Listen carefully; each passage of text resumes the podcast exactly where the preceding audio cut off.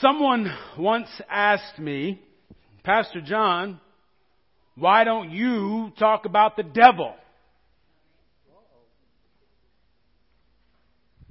I'm going to tell you why I don't talk about the devil. You take a 17 year old war. You take nuclear threats. You take all the political division, brother against brother, family against family. You take terrorist attacks. You take a guy who goes off, kills 58 people, hundreds, hundreds more at a concert. You take cancer, you take children suffering, children being sold into slavery, you take sex trafficking, you take gun violence, you take families being torn apart by divorce, by infidelity, and by addiction. Need I go on? Well, I'm going to. You take child abuse, you take cartels, mafias, gangs, you take racism, sexism, ageism, you take gossip, you take poverty, and you realize you don't need me to talk about the devil. Because you got a TV. You are very much well acquainted with the devil, aren't you? Aren't we? And so that when we gather here in this place in the name of God, I'm not going to hear talk about the devil because we know what the devil's like. I'm convinced that more and more of us need to be reminded of just how good God still is. That when we come here, we're not going to talk about the devil. We're going to talk about the goodness of God. We're going to talk about the power of God. When you come and sit your pretty self in that pretty pew and listen to this pretty face, you're going to hear about the faithfulness of God. Because that's what we need to hear. We need to be reminded of who God is. We need to remember that God's way is still our way and that God's way is and will always be better than any other way. Y'all with me? I talk about God and God only so much because for so many people it feel like, feels like to them God isn't doing too much. It feels like God is quiet. It feels like God isn't active. And that even though we say we believe differently, sometimes it feels like God is on hiatus somewhere. Why? Well, 17 year old war, nuclear threats, political animosity, terror attacks. A guy kills 58 people, wounds hundreds more to concert. There's cancer, there's child suffering, uh, child slavery, sex trafficking, gun violence, family torn apart by divorce, infidelity, and addiction. There's child abuse, cartels, mafias, gangs, racism, sexism, ageism, guys of poverty, and all even the little things that happen to me. Sometimes we forget. Sometimes it feels like God's not there. I understand that feeling, sisters and brothers. I want you to appreciate that, that I understand that, but I am very much convinced that God hasn't gone anywhere. That God has not forsaken us. God has not left us.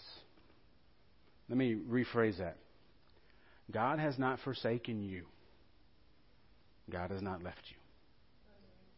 And so when we come here, we just have to remember what we know God has already done and remember our trust in what we know God will continue to do. In fact, I think part of what we have to do is learn to see better.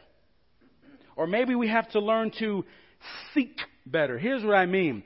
The more you seek God, the more you see God. Let me repeat that. The more you seek God, the more you will see God. So there's a responsibility that you have as well, right? That you have to be willing to seek the things of God, to seek the presence of God, to seek out what God is doing. And sisters and brothers, as you seek out what God is doing, you are going to see God. The more you seek, the more you see. The more you seek, the more you see, and the more you want God to be seen. The more that you say, no, no, no, no, no, no, no, no, all that stuff around me, I'm not going to listen to that. I'm going to seek after God. The more you do that, the more you're able to see what God is doing around you. And then as you see more and more and more of the hand of God around your life and around the life of your loved ones and your community, when you can see what God is doing, you sit back and say, man, this is an awesome feeling. This is a great thing to know that God has not forsaken us. And the more you seek and see that, then the more you say, I want somebody else to see that too. I want God to be seen by other people too. I want God to be seen by my neighbor, even my neighbor. Maybe even, especially my neighbor. Y'all with me? Let me ask you a question. Do you think Shadrach, Meshach, and Abednego had a problem seeking God? I'm going to suggest to you that no, they did not. That they had no problem seeking God. It was their understanding of who God is and what God was able to do that gave them the gall, that gave them the confidence to tell the king, look here, brother. You may have convinced everybody else to bow down and worship this huge statue. And you may have threatened anybody who doesn't, but you need to understand we're not going to do it. Now, how in the world could they have that kind of confidence, that kind of gall, unless they were seeking God? Unless they knew something about God that the king didn't or that anybody else there didn't know. I think it was their understanding of the power of God that gave them the faith and the ability to say, no, we're not doing that. You're not going to make us do that. And of course, that's what we that's what we started last week. We talked about the power of our worship. It's not it's not just a place or a time. It's it's it's about a matter of the heart and a willingness to worship God no matter what. So we picked up that first part of the story, and we remember uh, Nebuchadnezzar had just told the three men, Rack, Shack and Benny, that look, okay, I see you're not doing this. Well, here's the deal. The next time the alarm goes off, the next time everybody else bows down and worships the statue and worships me, I want you to do that too. You didn't do before, okay, that's fine. But I want you to do it this time. If you don't, you see that big oven over there? That's where you're going. Some of y'all that work in our kitchen, you know how hot it is in there? Ain't got nothing compared to this, apparently. Shadrach, Meshach, and Abednego says, Look, we don't have a defense for you. We're just not going to do it. And so, where we pick up the story today, they tell the king, We're not going to worship you. We're not going to worship your statue. If God saves us, we know God can. If God doesn't, we're still not going to do it. And so the king is furious. Oh, the text says his face is distorted. Have you ever been that angry at something that your face gets distorted? Now, I don't know what it means. I mean, I can just kind of guess. You know, I don't, I don't know. But he's so angry. You can see it in his face. He's so angry. You could probably see that little that little vein right here. He's probably foaming at the mouth and the neck's popping out and everything else.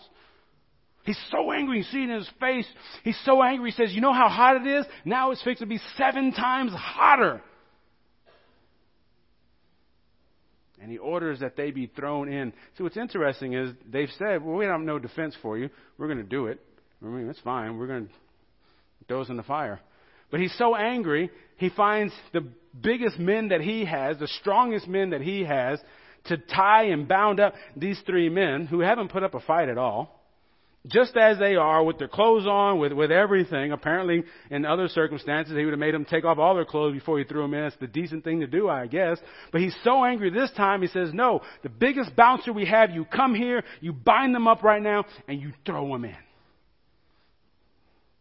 And that's what happens, apparently. You have these three men who have worshiped God, who've told the king, I'm not going to do it.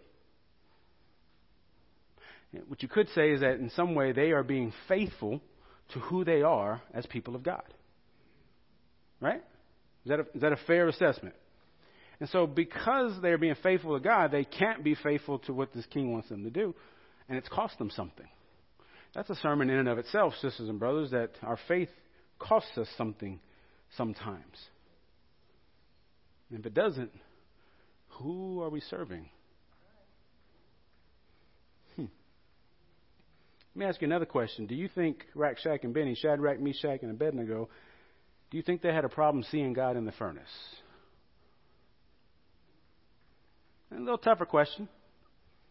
You know, we can praise God here, and I can talk about the goodness of God here, but man, as soon as I walk out that door, it gets a little tough.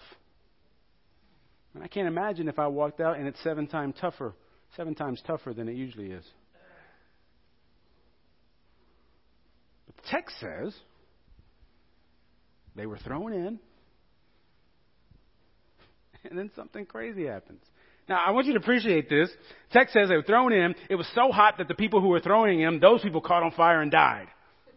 Right? And it's, it's okay that you laugh because I really think it's a comical story. I think that's a part of the story sometimes we gloss over. This is like a great comic story. It is so hot that the people who are throwing the people who are supposed to burn up, they get burned up. But the people they throw in don't get burned up. But if you look at the, how the story was read, the king isn't impressed with that, apparently. That doesn't seem to catch his attention. I mean, I would think if I'm standing there and I throw the choir into the fire,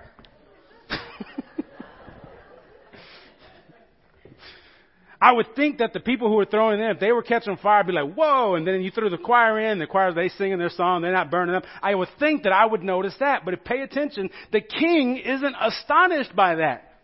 You know what he's astonished by? He says, wait a minute, wait a minute, wait a minute, wait a minute, wait a minute. It was Shadrach, Meshach, and Abednego. One, two, and he looks at his people. He says, "Wasn't there three people that we threw in here?" Yeah, three people. Look, I have their name right here and everything. We, you know, we got their tithe and they're ready to go. So we got it before they got in. So yeah, they're gone. So there were three people that we put in. Why do I see a fourth person in there with them? He wasn't astonished that they weren't burning up. He was astonished, wait a minute, they should be in there alone. But there's somebody in there with them.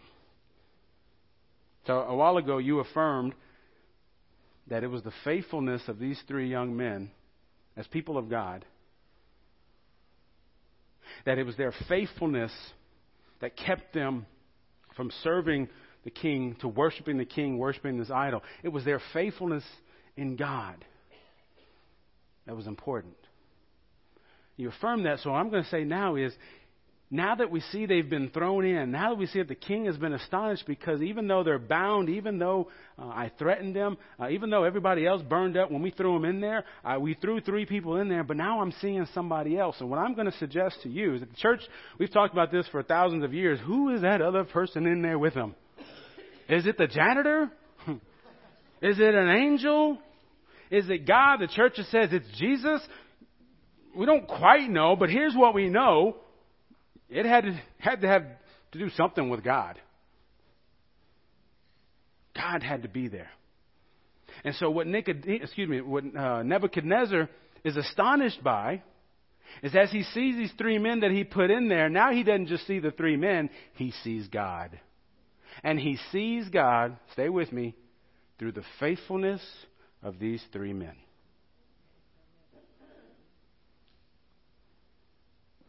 See what happens when you and I remain faithful. People see God. Now you replace you replace their names with your name. And instead of Nebuchadnezzar, you put in your neighbor, you put in your boss. I don't know, maybe you need to put in your husband. I don't know, right? but when you stay faithful to God and who you are and what you do, who is seeing God through you? I think it's a powerful reminder of this story. This isn't just a cute children's story, one we learned in Sunday school. I think it's a story that says to us who you are as people of God matters. That who you are on Monday might be more important than who you are right here, right now on Sunday. Oh, yeah. Come on and praise God on Sunday, but then go to the store and act like a jerk on Monday to the cashier.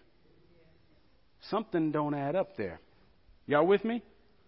See, your witness is how people see God. Your witness is how people will come to know who God is. Jesus, before he leaves the final time with his disciples, he says, Go and wait. And he says, You will be my witnesses throughout the world. You will be my witnesses. Now, I believe Jesus. And so if Jesus says, I will be and you will be his witnesses, you know what that means? We are his witnesses.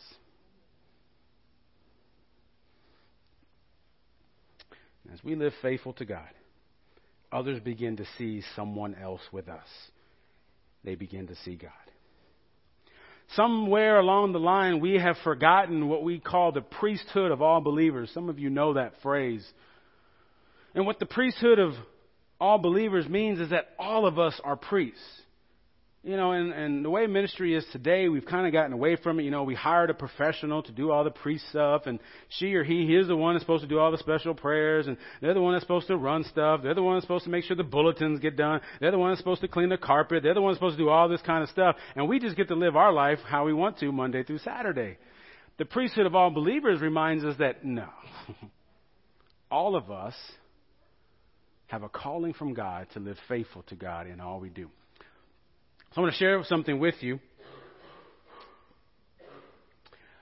Considering this idea of the priesthood of all believers, Barbara Brown Taylor has these words. The first thing to say is that a priest is a representative person who walks the shifting boundary between heaven and earth, representing God to humankind and representing humankind to God and serving each other in the other's name. Are you all with me? It is not possible to exercise such priesthood without participating in Christ's own, which means there are no entrepreneurs in ministry, only partners. Pursuing that vocation, priests are likely to wear a hundred different hats social worker, chauffeur, cook, financial advisor, community organizer, babysitter, philanthropist, marriage counselor, cheerleader, or friend. But whatever hat they happen to be wearing at the time, priests remember that they were it as God's person, for God's sake, in God's name. So I want you to repeat this after me. I am God's person for God's sake in God's name. That's who you are. That's who you are, sisters and brothers. You are God's person for God's sake in God's name. And you remember that next time you're at the grocery store. You need to remember that next time you're stuck behind somebody who let, you know, a millisecond pass by before they go on the green light. And you get all upset. You need to remember who you are and who you're representing. You see, Saturday, Sunday morning when we come together, this isn't some sweet diversion from the real world. This isn't some way to escape everything that's going on to say, ooh, well, at least I can be happy here. We aren't here to play church. I'm not here to play church. I don't know about you. But as it stands as disciples of Christ, we aren't here to play church. In part, what we are here to do is be, to be reminded of the goodness, the power, and the forgiving grace of God. And that now that we have experienced all those things once again, we are ready to leave, to walk out those doors or that doors, to sneak out the back way. We are ready now to be witnesses again to the world to show the world, not just through what we say, but through what we do, the way we treat each other, our ethic, the way we work, all these things become a witness to who God is. So we come here to be renewed and to be ready. Gets on my nerves. When I hear people say, well, them people just need Jesus. Man, people, they man, they mess up. They need Jesus. Here's the deal. We all need Jesus. But if you and I, as a church, we aren't willing to give them Jesus, then be quiet. Stop complaining. Stop talking about how bad they are. Stop talking about how they look. Stop talking about what they need to do. If you're going to say they need Jesus, but you ain't giving them Jesus, and throw it into the fiery furnace, please. Y'all with me? Bishop Mathews, who's since passed, is a great witness to the, our church, United Methodist Church. He's a great missionary. Uh, was a son-in-law to um, E. Stanley Jones, if you know that name. Uh, just a, a great man of faith who did a lot of good work. I remember reading his biography. He, he talked about someone that he knew, someone that he knew that uh, did a whole lot with his life. Knew a lot of famous people, a lot of people who had done a lot of good things. He himself had been a part of a lot of uh, big projects, and that you know, just as common knowledge is, he'd be the kind of person if you talk to, and if, if they just want to sit down and talk about all the people they know, and talk about all the things that they, that you'd give them a pass and let them do it because they've done that much, and they know that many people. But I remember Bishop, the bishop says this person, he never name dropped anybody. He never told you who he knew. He never told you what he did. the only name he ever dropped was Jesus. The only name he cared that you knew that he knew was Jesus. Let me ask you another question. Are you a Jesus name dropper? I hope so. Because just as much as you see the devil's work, so does your neighbor. So does your coworker. So do our kids who are being raised seeing all these things happen. And you or anybody else, you don't need me to remind you of what the devil is doing. And you don't even need to remind everybody what the devil is doing. What you and I need to be ready to do is to be willing to seek and to see God's work and to allow God to be seen through us. You see, sisters and brothers, the world is watching us. I hope you understand that. And a lot of times people get off huffy and puffy about that. Well, it's not fair. They shouldn't be. Well, maybe that's true. Maybe they hold us to a different standard. Maybe that's true. But so did Jesus. Hello. Jesus holds us to a different standard. You know that, right? You, you know that, right? You know, God says you're supposed to be the light in darkness. You know what that's called? A higher standard. So sometimes we say, well, people look at us and they shouldn't be judging. Well, maybe you're right, they shouldn't be, but they are watching us.